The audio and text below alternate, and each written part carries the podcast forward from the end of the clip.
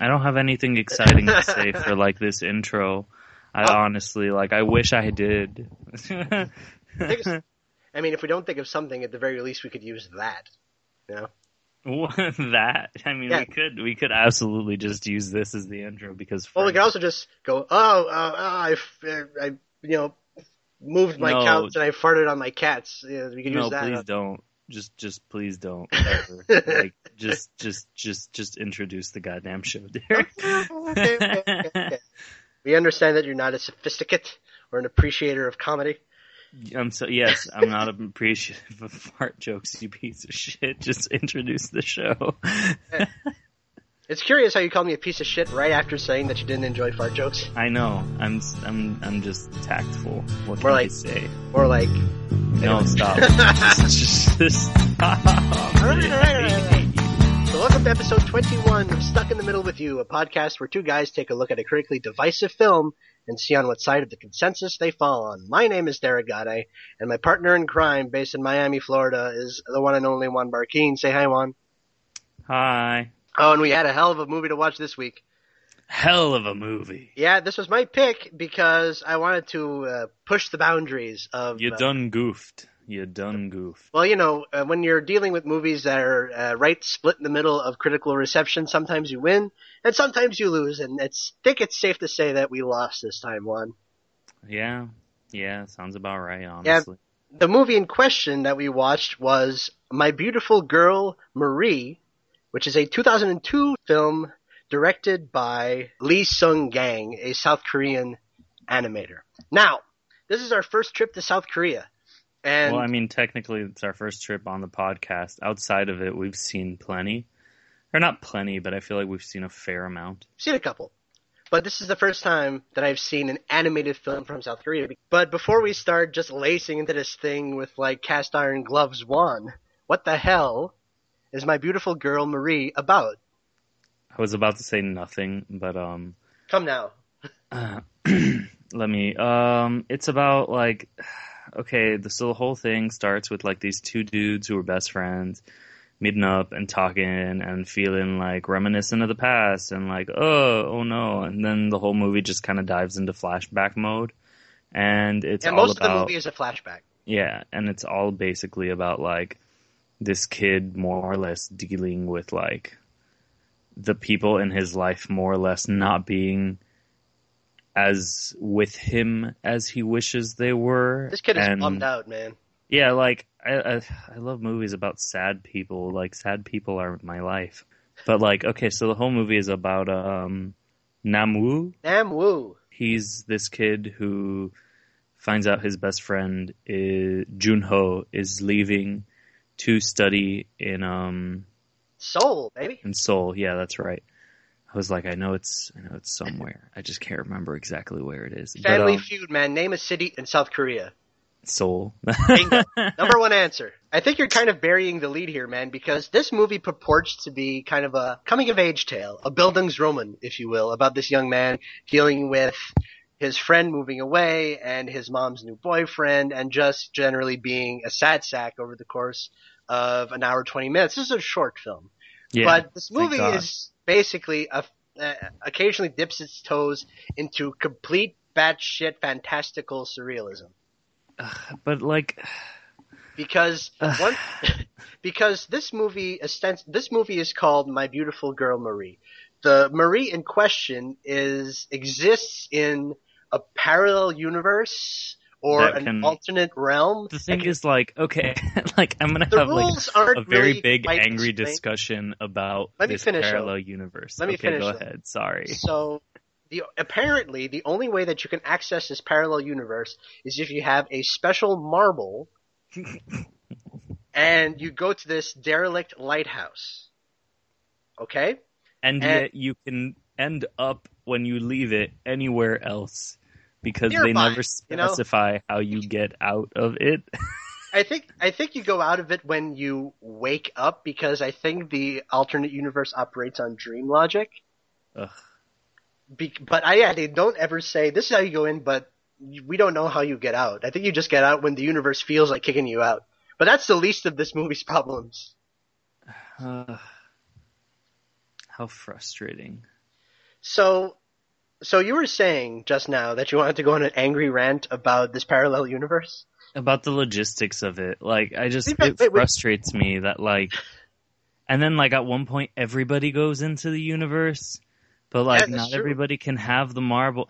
Like it I'm just and then like it was just like this like giant surge of like like energy and it frustrates me because like so many other anime movies take so much care and interest in figuring out how to explain the blending of parallel universes. And like like like even look at like fucking like like the Digimon movies. Like like there's a very there's a very set reason why the digital world and the real world mix together and stuff. And like this is this is not that. This just doesn't give a shit. This is just like I don't fucking care. Anybody can come into this because this there was a big fucking purple ring flying everywhere, and so now everybody knows this boy's have Purple ring. skills. Purple ring. No, Don't don't you bring Prince into this? Don't you dare! Come on, we gotta liven this up a little bit. I want to point out though that this is not the Prince first episode. I want to point out though that this is not the first episode where you bitch and moan about the logistics of fantastical elements because we've had the same discussion in our chopping mall episode. Okay, chopping mall is a very different story. Also, if anyone is keeping score, uh, I think it's safe to say that both Juan and myself think that Chopping Mall is a better film than My Beautiful Girl Marie. yeah, fair fair point. Yes, it is. But how is Chopping Mall different? Because you're, you're, the I idea don't is that you're, you're no, you, you were. I think at this uh, during the Chopping Mall episode, you were nitpicking at the robot's skill set or abilities. And- because there were too much. There were too like. How can you do some things but not Okay. other things? It like it was. And I'm going to answer you now the same thing I answered you then. Who the Because fuck cares? I care. cares? I care. I'm being a pedantic piece of shit. Disappointing. Uh huh. Look who's talking, Mister. Whatever. I'm not gonna. I'm not gonna start bringing up past episodes like you do because you're mean. Are you talking Yeah. about Annie? Are you talking about Antichrist? Are you talking about Sex Everything. City? Are you are you just talking about me talking about politics? Tomorrowland. Tomorrowland. Uh, no, this movie was pretty apolitical as far as that's Yeah. concerned. Exactly. But I'm more concerned about. Um, so the gist of the film is basically this kid dealing with these problems. My main complaint against the film is that the screenplay is like 17 kinds of fractured, and not in ways that would make it like formally interesting. It's just lazy writing. Because there's like 17 plot threads that don't really go anywhere. There's that there's that young girl in the two dudes' class that may or may not have a crush on them, or they may or Yeah, may not like, have a crush on them. like that was like. That's one. Did she or didn't she? I don't know. she was the movie doesn't pointless. Really, She was fucking pointless. I mean, the the mom's boyfriend, who seems like a perfectly decent dude, The mom's boyfriend was a pretty cool fucking dude. Like and also everything about like, him was very nice. He let some dude half sleep on him on like the bus, like not the bus, the like it was a bus, yeah, it was a bus. Okay, but like like that's, also that's this- pretty decent. and also it's in the scenes with that guy that we see that our kid uh, Namu was a complete piece of shit, a complete, Yeah. complete and total asshole, who doesn't deserve the fantasia that presents itself to him. And like, okay, so uh, whatever. So when he goes off into this fucking universe, there is a a um A furry, basically. a, fur, a, fur, a furry, It's this young this young girl who fucking Who- furry. Here's the thing. I thought that she was the sort of parallel universe answer to the other girl in That's what I was real world. hoping. And that's for. not the case. It isn't at all. She just She's just some random girl who doesn't speak, who's but covered flies. appears to be white fur, and has this giant, never-ending story dog that she travels on. Yeah, Also, absolutely. this movie rips off the never-ending story so bad, it and- does. and it rips off Studio Ghibli's greatest hits so Okay, bad. okay. So the first time he meets this girl and the second time he meets this girl, both fucking times, he is in danger of either like falling, and she just grabs him and she flies with him. And like this movie came out one year after Spirited Away, but that is literally, literally, like the fucking scene from Spirited Away And you were telling me on, uh, you were texting me saying that this score is basically Joe Hisaishi adjacent. No, no, no, no, no. In fairness, some of the pieces of music are perfectly fine and they stand alone very nicely. But some of the pieces are pure, pure, pure Joe Hisaishi. Like ripped, ripped. The scene where it's basically like Chihiro and Haku flying through the air beautifully, Right. like holding hands and shit. That's like, like that piece of music is just like, it's not the same piece of music, but it's very, It's very close derivative of it. Like it's embarrassingly so. It's so frustrating and just like, like at least if the animation supported Oh, the, The animation fact is so it was bad. I felt so bad watching this. It looked like a demo reel. It looked like yes, someone took like a two-year community college course in digital animation, yeah, and this and this was like their this was where their take on this is their version of a uh, Studio Ghibli film. They were like think, main like- they were mainlining like Spirited Away and Totoro and Princess Mononoke and everything, and just here's my version of that, except it's set in Korea and it looks like this really weird mishmash of uh, Roger Dean album covers and rotoscoped props because all the things look real, but all the people look animated. exactly. It looks exactly like I don't know if you've seen this TV show because you're in America, but to any Canadian listeners out there, you guys have you guys have seen 6Teen before, right? That's six, the number six, T E E N. Like you've seen this show before, right? It looks exactly like that, the character models. Now, Juan, I want you to do me a favor. Oh my god! Oh my And god! Google They do. and Google the the, the no, show. no, no. Because at the very least, the people in 6Teen look distinct. I mean, yeah, everyone kind of looks like a Muppet. Like a, like like I want I want a Muppet, but I don't want any like like defining characteristics. I just want a plain Muppet. yeah, yeah. If you just got a very, very plain Muppet, that's exactly what they'd look like. Um, I also this is a bit more of an obscure reference, but the, when I first saw it, I thought you remember those Law for Kids comics, that meme that was big a few years ago, where I think I know exactly what you're talking I about. think it's like some some Oh my god! yeah yeah right. Oh my god! You're awful. You're I'm awful, but am I correct? no, not that far. That's just that's Like here, okay, I want everyone like to do. in I want part. ev- in part, I, I want- almost I want, want- to agree. I want everyone in the audience to do like a thought exercise. I want you in your head to synthesize those Law 4 Kids meme comics, the TV show 6Teen, uh, rotoscoping, and the cover to Asia's 1983 album Alpha. Okay? And I want you to just sort of mix all of those together, and you have a pretty good idea of what the stylistic palette of My Beautiful Girl Marie is. Honestly, yeah, that's a pretty pretty solid solid thing. And uh, it's My Beautiful Girl Marie. She doesn't do anything. She's an apparition. She She, shows like, up twice in the movie. Earlier to Derek, I joked like, "Oh, she's like my manic, beautiful, fur-bodied girl," but like, she doesn't like. If only she had the amount of personality that like a magic pixie dream girl requires. I actually want to pitch my alternate version of this movie, or an alternate version of this movie. Okay, you go ahead and pitch your alternate version, then I'll pitch my alternate version. It's okay. The the bones are the same. It's these kids. Okay, first of all, we cut the beginning and end. We don't need them as, as adults. Okay. hmm the frame story is kind of useless.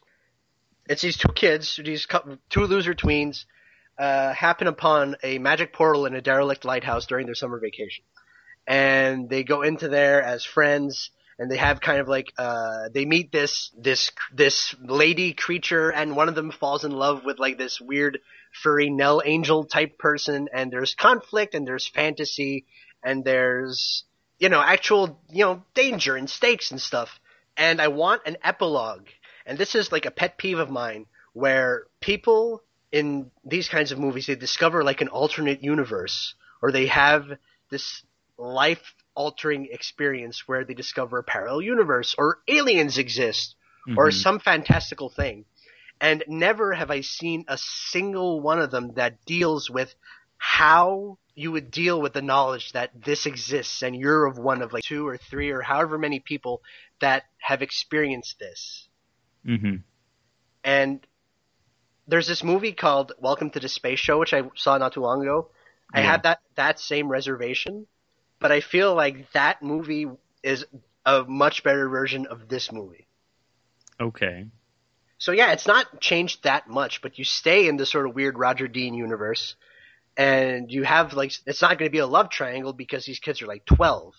Exactly. Okay, so see, my movie would have been different. It would have potentially no, not even had a love triangle. No, I see. Like, okay, when the movie started, you and I talked about this in, in passing for a few seconds, but um, I when the movie started, these two guys these were two, yes, yes, I absolutely thought this was going to be a movie about these two young men who like are essentially like dated at some point when they were younger in like a, a trying moment of their lives and then they had to separate and like this magical world was going to be some kind of fucking metaphor for like I don't want to say like a metaphor for sex, but a metaphor for the happiness they felt being together. Maybe just a metaphor of like for like the discovery of oh perhaps I'm gay. Yes, exactly. The discovery of like this is what love feels like. I'm gay. Ha, like look at me. And like no, nothing about Nope. it is in. I mean, I should have known better with the title, like my beautiful girl Marie. First of all, uh, but like Marie could have stood in for like a million things, and they do sweet fuck all with the character. nothing, nothing, Not nothing, a absolutely goddamn nothing. thing. And like a lot of the the back background animation in in like these surreal moments felt a lot like like surreal films of the '60s, the '70s, the '80s, but like But without like the poetry or the exactly, or the there's politi- nothing or the to it. political heft of what that would imply, right? and like it's just it's disappointing it's, It's so very disappointing to me to see this movie so so lacking of anything interesting the characters are as flat as they look like Like th- it's sad I mean, there's a case to be made about this kind of movie. I mean, there's there's this whole okay. I'm gonna sort of make a lateral move from movies to video games here.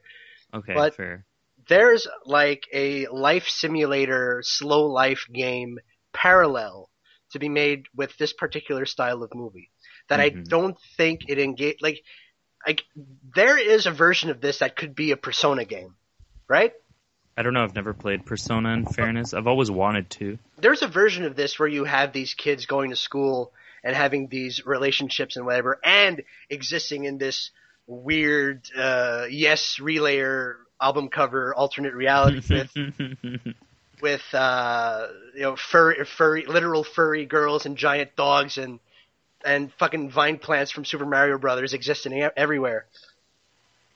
But yeah it was not to be. it wasn't at all I think like I don't know. I'm I'm trying to like think of how this movie was conceived, and it's like I don't know what came first, like the the story or the surreal stuff. Probably the surreal stuff because it's more of like a showcase for an animator's talents, and the Mhm. animation works better when they're in there because there's Yes. just more stuff to do. exactly but at the same time But the second the movie goes back into the real world, it falls flat. I mean, you know the scene at, towards the end where they're on the fishing boat and it's about to capsize and they're trying to get to shore, but the lighthouse is out. yes That's that scene is like worse than the scene with the boat during a storm from Anastasia. oh my god yes And Anastasia was made in 1990 fucking seven. Okay, exactly like I don't know what kind of budget these guys were working with, but you got to play to your strengths, man. and they did not They clearly did not. Uh, I mean, I hate ragging on this kind of movie because this is probably a lower budget film. This is probably they probably had a small team. This is like But at the same time, the like, thing with low should- budget animation. The thing with low budget you animation, have to know your limitations. which is why Don Hertzfeldt is like a, A like genius, a golden beacon, right? I mean, it's just stick figures and camera tricks, but it works wonders, right? but it's gorgeous. It's gorgeous. That's why it works.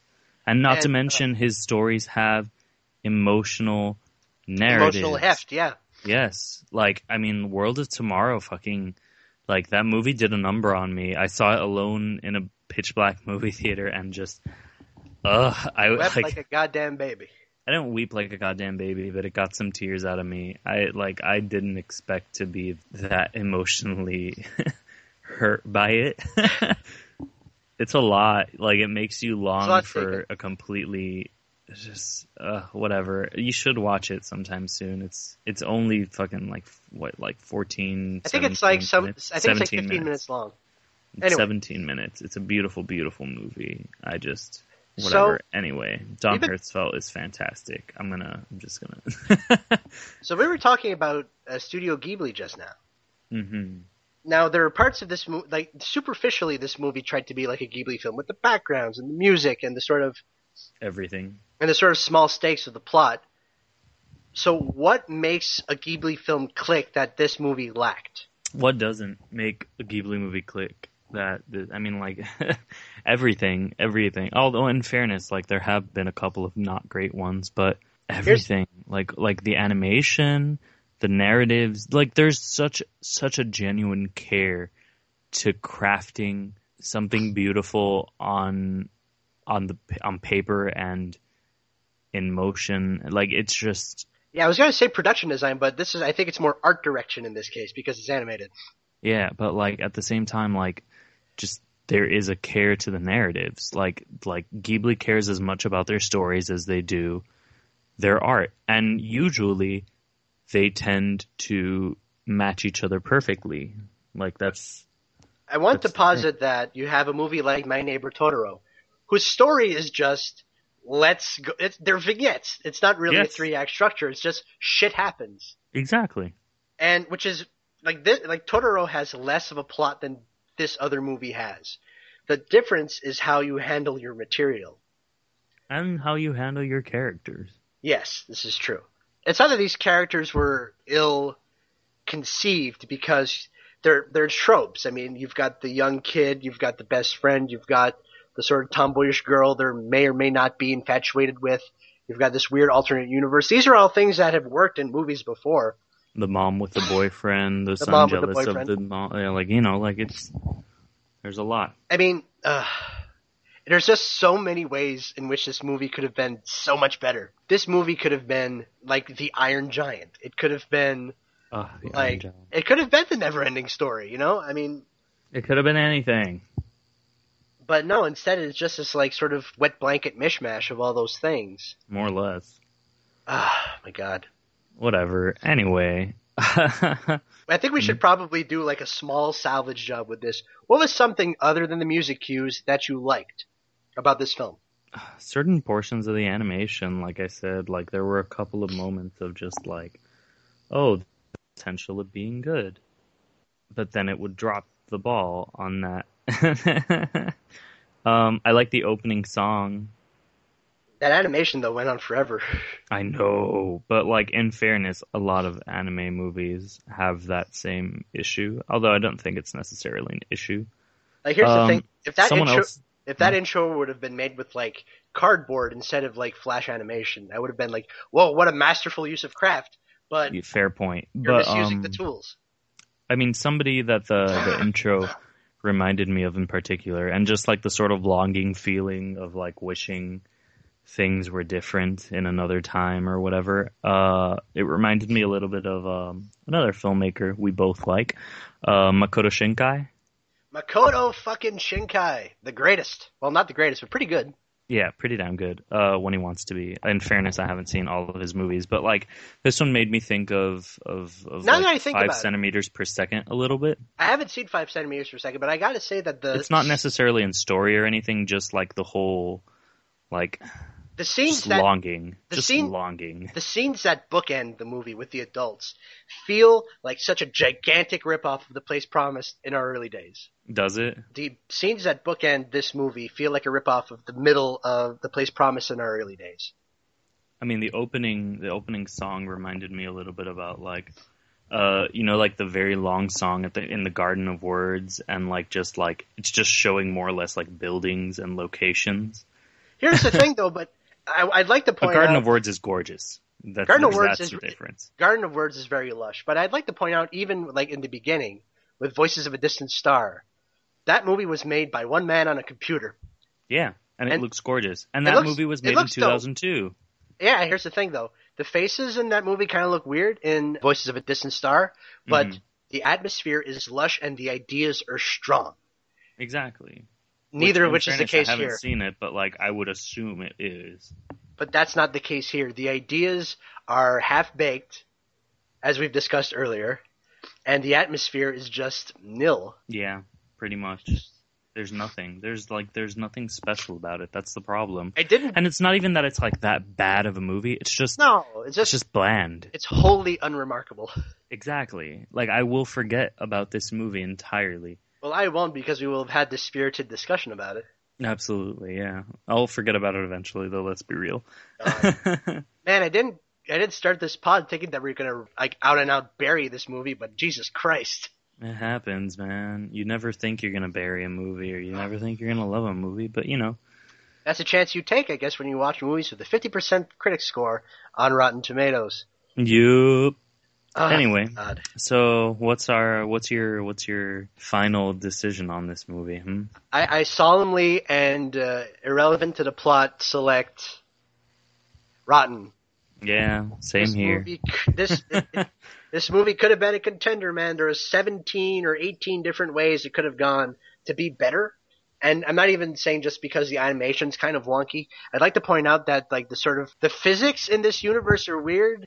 Like there's a cat character named Yo in the film who does like these who does like these impossible jumps. I'm sorry. I'm very bitter that you called him Yo because his name is not Yo. It's you, Well, you know, I mean, it's Yo in the subtitles, so but it's you. You should say it right. And um, every single time that this cat pops up, he like I literally have like I'm pretty confident he said the name of the cat more often than he said Marie's name. The It- cat is animated like it was on fucking South Park.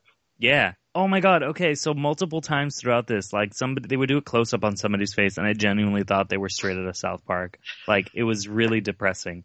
Oh my god. But yeah, there was a sequence in like a, a, a public bath where the kids jumped in. oh, When the, the kids jumped in, did like a cannonball, and the wave of the cannonball just knocks out a dude completely. Like the wave was made out of concrete. It was so ugly. The, the, the detection physics in this movie are fucking weird. Are awful. The cat rotten. hanging out of the fucking the on the fucking like drywall and just it like breaking off just slightly, and the cat falling over, and then like a giant fucking two by four falling on the cat, and it's still being perfectly fine. It's still with no fine, but it, here's the thing though: it's a two by four. A cat survives getting hit by a two by four that falls over, but it sounded like it was crushed by an anvil. I know. Uh, uh, there's just so many small bad decisions taken in this film. so yeah, it's rotten. Yay! No, not yay. Let's not. No, no. Whatever. I mean, All I will- Oh God. Anyways, but I will say this though. Uh, Hmm. dir- director Lee Sung Gang has another credit, one other credit, uh, that may or may not be interesting. Uh, the movie is called Yobi the Five-Tailed Fox. It came out five years later, and it and it's based on a Korean folk tale. And uh, uh, here's the first paragraph of the Wikipedia plot summary. 100 years ago, aliens landed on a mountain near where a small white five-tailed fox lived. After being stranded on Earth for 100 years, they are ready for a test flight to see if they can return home. The test fails as one of the aliens makes a mistake and the other aliens tell him to leave. Interesting. The runaway alien finds itself taken in by a class of students at the foot of the mountain. There, a teacher named Kang trains students who do not fit in at a regular school. Uh, in order to save the alien, uh, the five-tailed fox takes on the form of a human girl and uh, joins the school under the name of Yobi. And there's this is like sort of a Little Mermaid riff, I think, I guess. uh, because it goes on like you know there's a, there's this kid and they fall in love, and uh, I mean it sounds more interesting than this. It looks different. It looks like some money was put into it. Yeah, but I'm not gonna watch it anytime soon. So Maybe if someone sort of twists my arm, but uh, I don't know. Not otherwise. But it's Um, recommendation time. yes, it is. Who goes first again? My pick. Your your your movie first. All right, cool. My pick is another 2002 animated film that I like a whole lot more. It's actually uh, one of my favorite Disney animated movies, and it is Lilo and Stitch. I thought you were gonna say uh, the computer wore tennis shoes. Yeah, clearly. Uh, that wasn't animated, you shit. Anyway, uh, um, it is uh, Dean DeBlois and uh, Chris Sanders' movie. You should probably know them from How to Train Your Dragon and its sequel. But uh, they first made Lilo and Stitch, and I love Lilo and Stitch. I think it's a great, great movie. It's really cute, really sweet. I never. It's I don't just think I about ever a girl and her this. alien, and just a lot of cool sisterhood and whatnot. It's a really, it's a really sweet fucking movie. Uh, I really want to rewatch it now, just out of funsies. Uh, I don't think I've ever finished Lilo and Stitch. I remember watching Why? part of it. I don't know. I mean, this is 2002, so I was like 10. Or no, I wasn't 10. I was 12. Uh, God damn it, I was 14. yeah, I was about to say, I'm like, you're, you can't have been ten because I was 14. you're older than me. uh, I know. I've four- seen it like know. I multiple mean, times though. I'm sure I've seen like most of it, but I mean, if I were to rewatch it, I was I would count it as a new film because it's been ages. That worked. I mean, you should watch it. I think you would probably No, enjoy I'd probably it like it. My recommendation is not as wholesome as as uh, no, it's not. Not at all. Not even close. No, uh, the movie that I'm going to recommend, the link is uh, the actor who plays the adult version of our protagonist Nam Woo is uh, one Lee Byung Hun, who you might recognize from Red 2, but I'm not recommending Red 2. Red fucking two, you piece of shit. Yep. I'm going to recommend I Saw the Devil, the Kim Ji Woon film released in 2010 that also stars uh, Choi Min Sik alongside uh, Lee Byung Hun.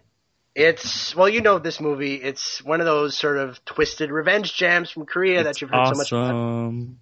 It's it's it's it's it's so violent and nasty that it almost becomes funny. Or Like, times, It is yes. just so just dastardly and icky and just wrong that it it almost becomes like a sick joke. more or less, yeah. But you've got a couple of solid lead performances, and this is just thoroughly nasty, dark movie. It's a lot of fucked So up na- shit going So, natu- on. so naturally, I like it. Yeah, me too. But if you're sensitive to, you know, uh, you know, uh, Violence. well, not just violence, but like you know, violent sex and people getting their Achilles tendons ripped out with a surgical knife, maybe not watch this movie. yeah, So, uh, two very different recommendations this time around. very much so. But I'm glad they both happened. at, least, at least, you, at least we got one for the kids. Yeah, exactly. Uh, so, uh, for episode 22, what are we watching, man? Um, well, personally, I haven't seen this movie in like forever. I don't remember how I felt about it either. Um, I f- like I feel like I enjoyed it, but maybe I'm fucking crazy. Um, and it is a movie by someone who made a horror movie that I adore, which is The Descent, and that is Neil Marshall. Marshall. Yeah, which you haven't even seen that movie. I haven't. You know, I should. awful. Yeah. Uh, we'll go into your awfulness further next time. But uh, assuming This you don't this- watch it magically within the next like week and a half, two weeks. Well, it's on the big board, we'll put it that way. Also, I'd like to point out that this episode has been very, very uh, light on the you insulting me. I know it's so nice. Um, because we were too busy insulting the movie. Anyway, I am picking 2008's Doomsday. Doomsday. Doomsday. I have no idea what the hell this movie is, so color me surprised. Good. I'm glad. Um, I, don't even want to talk about it. it's like a post-apocalyptic uh, flick, like Mad Max Fury Road? somewhat. Yes. Actually, it's one of the movies that people like say it rips off. So you know, whatever. We'll see. I'm always up. I'm or always not up Fury for. Road, rather, just Mad Max in general. Yeah, I'm always up for a Mad Max ripoff. That's for sure. Yeah. Plug time. Plug time. I'll let you do your job. All right. If you're interested in our long form film criticism, you can head on over to dimthehouselights.com. There you'll find everything that I've written, everything Juan has written, and uh, everything our collaborators have written for us. Uh, collaborators that include Michelle Arf, Chris Mello, Ross Burks, and Carl Harris. If you're interested in this show specifically, our homepage is at sitmwypodcast.tumblr.com. There you'll find links to our iTunes page, our RSS feed, and also our respective Twitter accounts and Letterboxd pages. I'm on both of those places at Derek underscore G, and Juan is at both of those places, that is Twitter and Letterboxd, at Whoa It's Juanito. That's W-O-A-H, It's Juanito, all in one word. You can find Juan's work at Miami New Times, and you can find my work at MontrealSchlockCity.com. Also, come on, man, give us some reviews, give us some ratings, man. Come on. Yeah, please do. Tell us what you think. I know like at Make least some three of you. suggestions. I know at least like three of you listen to this, so It'd be nice to get some stuff. like my numbers tell me that there's on a good week we get 50 people. So if all of those 50 people like write us a review on iTunes, then we'll suddenly magically show up in the rankings, which oh then god, gets more that'd be people. great. And then That- we could get a book deal, and that would A lead deal. to a TV show deal, and that would lead to a lot of things. Who Preferably a talk show. But uh, that's it for this week, uh, for this two week period, anyways. And we hope to not take three weeks with this next episode. And in keeping with that, see you in two weeks. Yep. Bye.